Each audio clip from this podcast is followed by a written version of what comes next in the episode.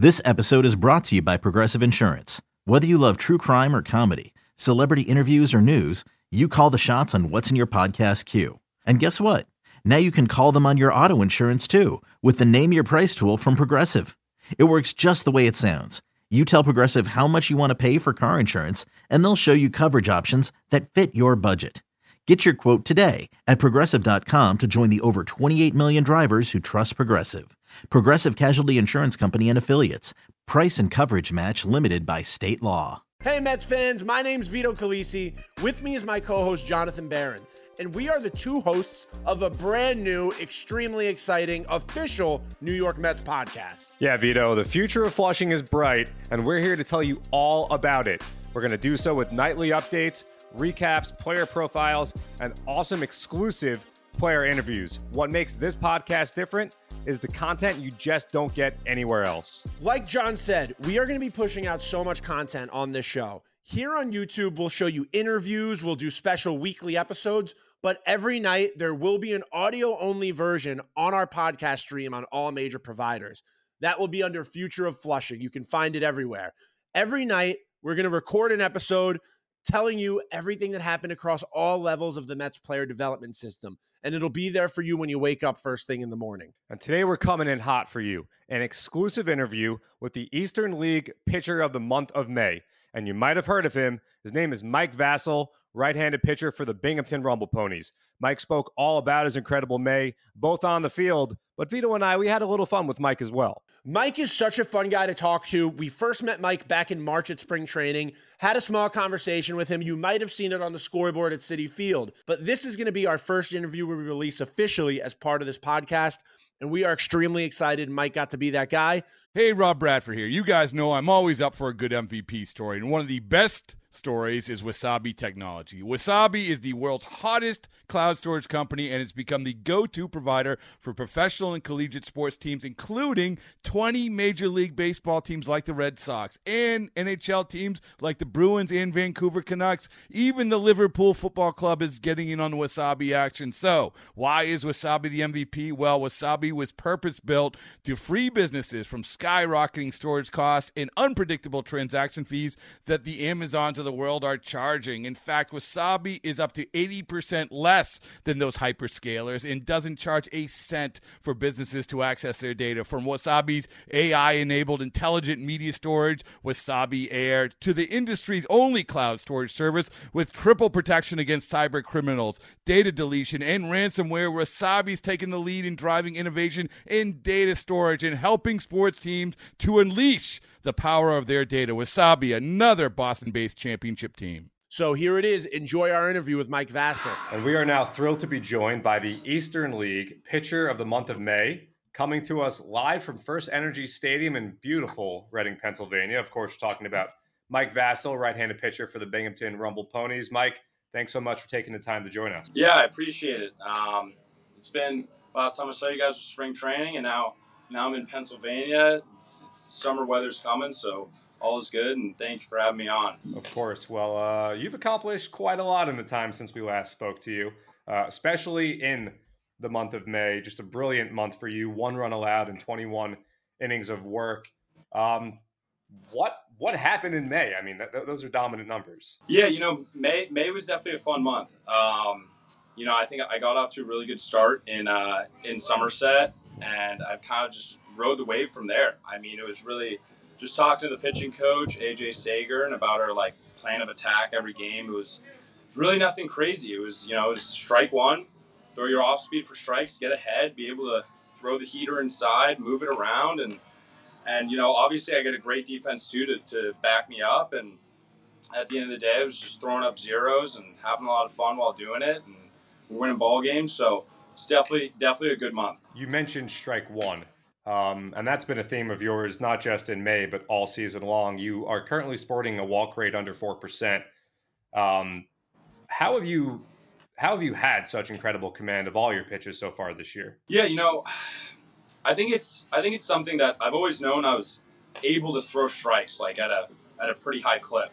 But I think for me it's really you know there's a there's a physical like mechanical thing that that I think plays into it of being in sync. But I also think it's it's really like a mental. You have to almost trick yourself into believing that you have to throw all your pitches in the zone. Because I, I know a lot of guys, a lot of pitchers who can consistently do that in a, in a bullpen or in practice and just hit spots. But I think in game, there's obviously a sense of adrenaline and, you know, everything's going, it's moving a little bit faster. And I think for me, it's really just buying into throwing all my pitches in the zone, throwing everything for a strike, really like believing in the guys behind me, believing in the pitch called, and just having confidence with everything I throw. And I think even you know ahead or behind in the count, that's you got to really buy into that mindset, and it's it's helped me a lot, and it's it's paid off, and just just keep it going from here. What do you think you've been the most satisfied with in your development since the last time we saw you back in March? I think there's a few things. I think you know mechanically, last time we talked in March, I was working on some you know lower half stuff, the way I load on the mound and get down and and uh, I think that ultimately, the things that I've kind of worked on in my lower half over the rubber have translated to better stuff uh, over the plate and just better command. You know, I think I think it's given my heater more life, especially at the top of the zone. Um, I think it's given my curveball like good sharp depth, especially like breaking a little bit later. And and I think ultimately everything I do over the rubber translates to, to how it's playing. You know, in the when it gets close to the plate and batter's box and everything. And I think not only physically, but there's also been like mental development as well, and and how I approach a game, scouting reports, uh, watching the games throughout the week, and and being able to just like read hitter swings. I think that's a huge thing that for for me that's really like played a part of like how do you read a hitter when you're not playing, but also in game. How do you read a swing? How do you watch a hitter how he reacts and I think all that little stuff all plays a factor, and I think it's it's it's helped me develop mentally and physically. Now, the last time we saw you, uh, Brooklyn was the highest level you had reached. Obviously, now you're at Binghamton. You're dominating the Eastern League. What's what was that transition like for you, especially at first when you made your Eastern League debut, uh, getting to a new level and facing a higher level of competition? Yeah, definitely. Um, you know, I think I think I, I've said it to a couple people, but I think for me, going to the fall league played a huge role in like me being more comfortable. Maybe you know, obviously, opening day, first start of the year, you're gonna have jitters, but I think it, it, it's played a huge part in me just being more comfortable. You know, like I, I kind of realized that out the fall league, you don't have to do anything more or anything crazy. You really just have to stay true to who you are as a pitcher and yourself. And I think I think that's helped me a lot. And I think I'm still learning. Obviously, at this level, I've still learned learned more. Um, you know, the the approaches at the plate, the uh, the the eye that hitters have here is definitely you know there's less chase. You got to beat guys in zone more, and I think I'm learning every week. But I think the fall league played a huge role in me being at least a little more comfortable um, from the start of, of maybe seeing some of those guys in Arizona, but also seeing guys from all over the place that, had been at every level before. And and I you know when when Kevin Howard called me and told me I was going out there, and then thinking about it now, looking back on it, it's it's, it's played a huge role, I think, in, in my development as a person, as a player, and and everything. So you know, and John brought up last time we saw you, you were a Brooklyn Cyclone, and not just competition wise, but what's it like transitioning from playing in New York City to then go to Binghamton, work your way to Syracuse, and eventually make your way back to New York? Is that transition from a city back to a more suburban lifestyle like weird to adjust to? Yeah, I think it's definitely different. You know, like we I was so I'm I'm roommates with Dominic Hamel right now. We're roommates in Brooklyn too and and like we was talking about, there's no place like Coney Island. Like you can't you can't recreate Coney Island to play in, especially minor league baseball. Like it's just different.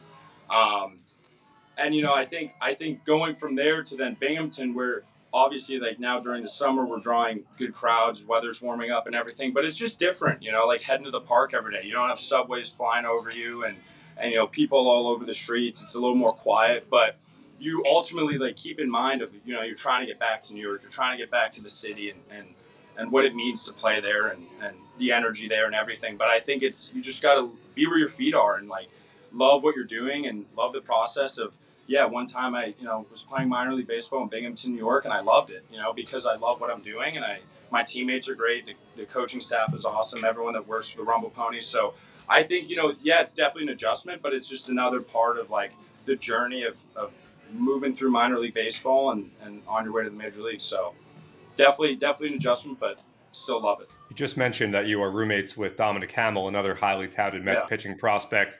Back in spring training, we spoke about your uh, relationship with Rowdey Jordan and how you were roommates with Rowdey, and you know you you- both told us funny stories about each other. Uh, compare and contrast the two as roommates. What are the differences? What are the similarities? All right, so obviously Dominic and I are, are, are we're both pitchers, so we talk a little bit more about that side of the game. Um, I actually have an update. So Rowdey uh, ditched me as a roommate on this two-week road stand because he claimed that I kept him awake. Now, Oh, Rowdey Jordan, um, let's just say he might have the smallest bladder in all of America because he gets up about 20 times a night to go to the bathroom. So I really don't know what to, you know, I don't know if it's me because I sleep like a bear every night. So Dominic and I have been perfectly fine always as roommates. So it might be Rowdey, it might be me. I'm not sure. But uh, I would say as of right now, Rowdey and I don't have any bad blood, but I told him it hurt my feelings a little bit. So, you know, he went, you know, went and changed it behind the scenes. It's all right. We're still, we still love each other, but it happened. And, and obviously Dom's a tremendous roommate and we get along just fine and everyone sleeps great at night. So, you know, there's, there's a little bit of drama behind the scenes going on there. Well, it's important to get your eight, your eight hours of rest. So I'm glad to hear that um, Exactly. everything's working out Exactly. between you and Dom right now. It's good to hear. Yeah, definitely. being in Binghamton has its, I think, extreme positives. One of them being, might be the best logo in minor league baseball. I mean, what's cooler than a pony with boxing gloves that's ready to just throw down? You know, I think I think having the Rumble Ponies mascot, I, it's actually named Rowdy. So like that plays along great because the Rumble Ponies mascot's named Rowdy, which is funny. But it's I think it's the coolest mascot I've ever played baseball for. Like you know, with having as as the team mascot and everything, and and uh, not to say that Sandy uh, as the Cyclones mascot wasn't cool, but but Rowdy's Rowdy's definitely pretty pretty cool mascot. You know, not to go back to Brooklyn one more time, but John and I went to a game a few weeks ago, and John became a gigantic fan of the King. King King Henry is is He's electric. He's electric. one time last year. It was you know after the game and we were just hanging out and King Henry told us this tremendous story about everything he did during the 2020 COVID shutdown and how he got into great shape and I've never met a man with more energy than King Henry. I mean the guy just he shows up every day and he he does what he's supposed to do. It's it's awesome. He's he's electric. You know what else was a lot of fun was watching you um, pitch in a major league spring training game against the Braves, and, and, and a game that the Braves had a lot of uh, major leaguers in that lineup. Um, just want to get your thoughts on what that experience was like for you, some of the takeaways you had facing the major league caliber hitters that you did that afternoon. Yeah, you know, it was it was a very interesting time. Um, you know, because I knew I knew before it was announced, I knew a few days before that I was gonna go go over to the other side of Florida and start that game, and it was gonna be a home game. So I figured, you know, like how the Mets spring training home games go, a lot of time it's the very similar to what the starting lineup's going to be for the year. We're approaching the end of spring training, so I think for me, like one of the biggest takeaways is there's almost a game beyond the game. So there's the game that I'm learning now and and baseball and everything, but I got a small taste of like there is a next level that I didn't even realize was not possible, but I didn't even realize was going on. And I think that's what was really cool for me. And I, it was it was a tremendous experience just to see how those guys operate, how professional everyone is, and they're getting in, they're getting the work in, and um, you know, I also think it brought like another level of focus for me, you know, because it was it wasn't more of oh oh no, like I'm facing the Atlanta Braves. It was more like this is an awesome experience. Like why not go give my A stuff today? Like why not go out there and see how my stuff plays and and what I need to work on or improve or where I'm at right now. And that's kind of how I treated it. And and I think I took away a, a lot of things from it, and, and it was really really awesome. Yeah, the, the changeup was working that day. You uh, you recorded a few strikeouts with that change. One against Matt Olson.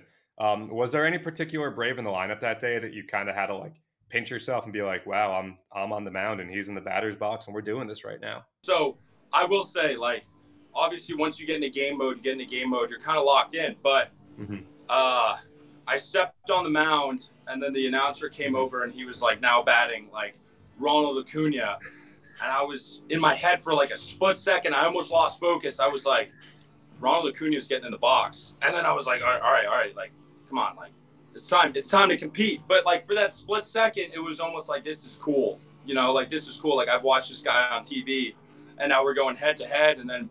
I mean, really, they have a tremendous lineup. So every guy was like, "All right, now I'm facing him. Now I'm facing him." But, um, you know, I, I think I think the way they, how the the Mets staff up there and everything got me comfortable to being in that setting and, and the way they kind of prepped me a little bit for that for that start. It, I felt comfortable. I felt ready to go, and and that's what was huge. But yeah, I, I would say for that split second when when the guy came on and said Ronald Acuna's name, I was I was a little like, wow, this is to happen, and I almost I almost hit him with the first pitch, not not on purpose at all. It literally just got away from me, and in my head, I was also like, that is just okay you know, like, all right, get that away and then get right back in the strike zone. But uh, yeah, no, awesome experience.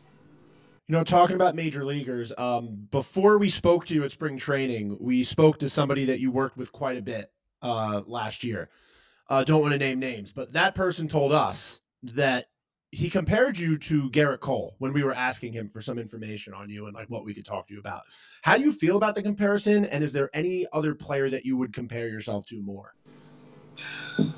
Well, one obviously it's a huge compliment because even though I'm I'm really not trying to emulate maybe him mechanically or anything like I've always watched him like even going back to to his days in Houston like I just remember everything about his arsenal everything about like the way he commanded the zone the way he pitched the way his fastball played like I was like wow like this guy there's a lot you know bigger build right-handed pitcher, starter, workhorse. Like you can go, you know, down the line with things, and and I think you know from him, you also see that like he's a power pitcher, but he he's a he's a pitcher. Like he just doesn't throw. He hits spots. He commands his zone, and I think obviously I'm flattered to hear that, but it's it's I've also watched him a lot. Um, you know, and in, in terms of other guys, I've said before, like I'm really just a fan of the game. So there's a lot of pitchers out there that I watch. You know, like obviously everyone watches Ohtani and the way he pitches, and the Scherzers, the Verlanders. Um, you know, one when I was also growing up was like, I remember just thinking Lance Lynn was so cool because like he didn't, he just threw like three different types of fastballs 80% of the time, and he's on such a roll. And you know, he's also, I think I have some mechanical uh, similarities between him and I, and, and I just think, you know, obviously Cole is, is a huge one for me because that is really the guy that I watch a lot. But also that I, am a, I'm a fan of the game. I'm a fan of pitching. I like watching everybody. And, and uh, yeah, so there's no one single guy, but I would say Cole's probably the biggest. Another thing that we were told that you like to watch or that you like to make people watch is after we spoke to you, we talked to Grant Hartwig. We asked him about just putting together a five man team, play some hoops and he casually brought up that you forced guys to watch your uh, high school basketball highlights. Uh, yeah. So, all right. Well, first off, Grant also forces me to watch his high school football highlights. He didn't tell us that part. He left that part out. So I don't know, you know, any great Detroit Lions players that he grew up watching, but I swear, Joey Harrington. He, he swears he could play for the Lions right now, but um, yeah, I'm. I I have this one video of me doing a up and under playoff game in high school that I frequently pull up and have guys watch. Not not because of anything. I just want to show guys I, I could hoop a little bit back in the day. You know, I, I could I could hit the three, play a little D, even though I was more of a zone guy than a man to man. But that's all right. And and I could distribute the ball. That's that's another thing. I, I feel like I was pretty good at giving the ball out to people and yeah, I could hoop a little bit. Well, speaking of amateur athletics, uh, your Virginia Cavaliers have a date with the Blue Devils uh, starting this Friday in the College World Series Super Regional. Uh, how locked in have you been to uh, the college baseball tournament, and how are you feeling about the Cavaliers' chances? I've been following those guys. I mean, I uh, it was I knew they drew a tougher regional with East Carolina because East Carolina and and then they, they've gone back and forth many years before, and I was pumped to see them just go three and zero, oh, just clean sweep um, and then now they got a great test again in mm-hmm, Duke. Mm-hmm. You know, Duke beat them in a series in the regular season. Obviously, another ACC team, and they face they face each other every year. So I'm excited. I'm going to be locked in. I'll probably be wearing some orange and blue or something like that. Maybe I'll wear orange and blue Mets sweatshirt to bring even more positive vibes. I don't know, but um, I'm happy for those guys. I, I still know a handful of guys on the team. They're awesome people. I hope they go to Omaha again. One of the best experiences I've ever had in playing baseball is going to the College World Series, and I wish those guys nothing but the best. A couple more questions for you here, Mike, before we wrap up. Um, there's a few guys on the major league level that are making an impact for the Mets. Obviously, Brett Baty, Mark Vientos, Francisco Alvarez. What's it been like from your vantage point to watch young guys come up here, uh, make an impact, and how does that kind of help you in terms of the motivation and your thought process of you know one day making it to the big leagues yourself?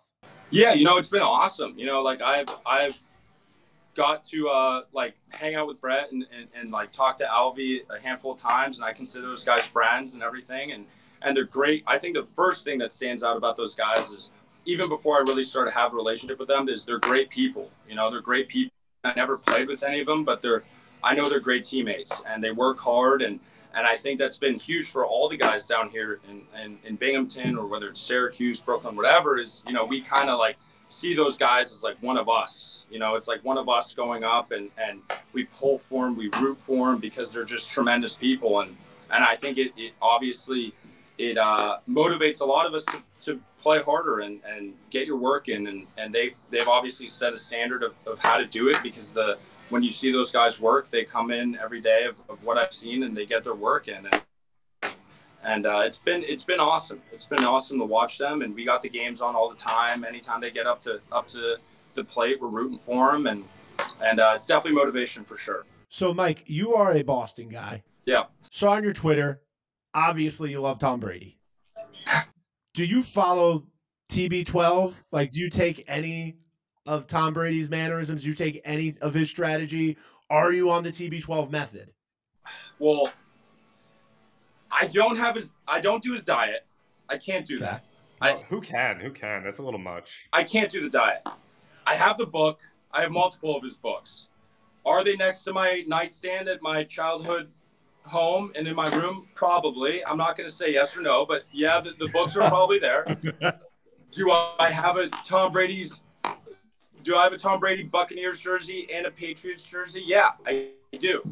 Um, you know, I I think that the, the best thing with Brady is like what I see in him is just like a role model for like athletes and, and just players of all different types of sports. You know, like it's a guy that was overlooked. It's a guy that some people doubted, and I just see it. You know, some some similarities going back to some things that have happened in my career, and, and I've always loved him before anything's happened, just because he won so many Super Bowls, and I'm a huge Patriots fan. But you know, just the way he approaches the game, the way he's a leader, the way you know he he competes. It's, there's there's so many things I think I've taken away from just watching him as a fan, but also an athlete that I try and apply to you know the way I approach games, the way I try and compete, and and and really how it's all about the team. It's all about winning. You know that's that's really what matters. You know it, it's obviously everyone wants to have personal success, but when you care about the team more and you care about what happens on the field, a lot of the other stuff takes care of itself. And that's really what I want to do at the end of the day is I just want to, I want to win as a team as much as possible. And,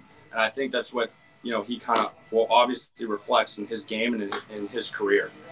If you had to make a Mount Rushmore of Boston, we'll call it Mount Bossmore. Who would your four guys be? And that doesn't have to be people from Boston. It can be, but it could just be who do you think represents the city best? Well, one, Tom Brady. Yes, obviously. The next one, I'm gonna have to go David Ortiz. It's got, uh, you know, I got yeah. I got to go Ortiz. The nut, the next one, I, I, wasn't alive, but I know my dad's a huge fan. Is Larry Bird? I think Bird's got to be up there for for for a third one. And the thing is, is like I feel like I have to include the Bruins somehow. Mm-hmm. Even I don't watch a ton of hockey, but I'd have to probably go Zdeno Chara. I mean, that guy, mm-hmm. Big Z, was a huge huge part of Boston Bruins hockey, and and he played for a long time, and people loved him. So you could go anywhere with with those. I think Brady's in all of them, but you could really go anywhere. But those are my four: Brady, Ortiz, uh, Larry Bird, and Zdeno Chara. Well, Mike, that's perfect, dude. Thank you so much for taking the time today. Uh, you were the first interview we did when we started this at spring training. So thanks so much for joining us for this episode, Mike. Of course, I, I really appreciate it. It's always fun to talk to you guys, and and uh, hope we can just keep this thing going moving forward. Well, we hope you enjoyed the interview, but I do need to interject a little opinion here, Vito. And okay, picture this: it's Friday afternoon when a thought hits you. I can spend another weekend doing the same old whatever, or I can hop into my all-new Hyundai Santa Fe and hit the road. With available H-Track all-wheel drive and three-row seating, my whole family can head deep into the wild. Conquer the weekend in the all-new Hyundai Santa Fe. Visit HyundaiUSA.com or call 562 for more details. Hyundai, there's joy in every journey. You know that I, this was kind of bothering me uh, I think it's a generational thing that Mike put Zdeno Chara on that Boston Mount Rushmore. Come on, Mike. It's got to be Ray Bourque if you're going with the Bruins defenseman. But we could talk Bruins history at another time, Mike. If we're going to be generational, I think it should have been Phil Esposito. I know you do. You've mentioned that a few times to me. I'm going to tell you again you're wrong, but I'm impressed that you're dropping the Esposito name on me. That's I'm not going to complain about that mom's favorite Ranger of all time. I've heard about him my whole life. Well, hopefully, maybe one day Mike Vasil will be on a Mount Rushmore of Mets pitchers, and he could be a mom's favorite Met pitcher of all time. You never know. He's got some stiff competition. I mean, my mom does love the good doctor. Of course, yeah. As everyone knows, a very pitching rich history with the New York Mets. Thank you so much for listening, everybody. Please make sure to go subscribe to Future of Flushing on all major podcast providers. Give us a rate, give us a listen, subscribe to that podcast because when you wake up first thing in the morning, you go to your podcast feed, you know what you want to see? Minor League Baseball updates. Who wouldn't want that? So thank you all so much for listening, and we'll see you tomorrow morning on that Future of Flushing audio stream.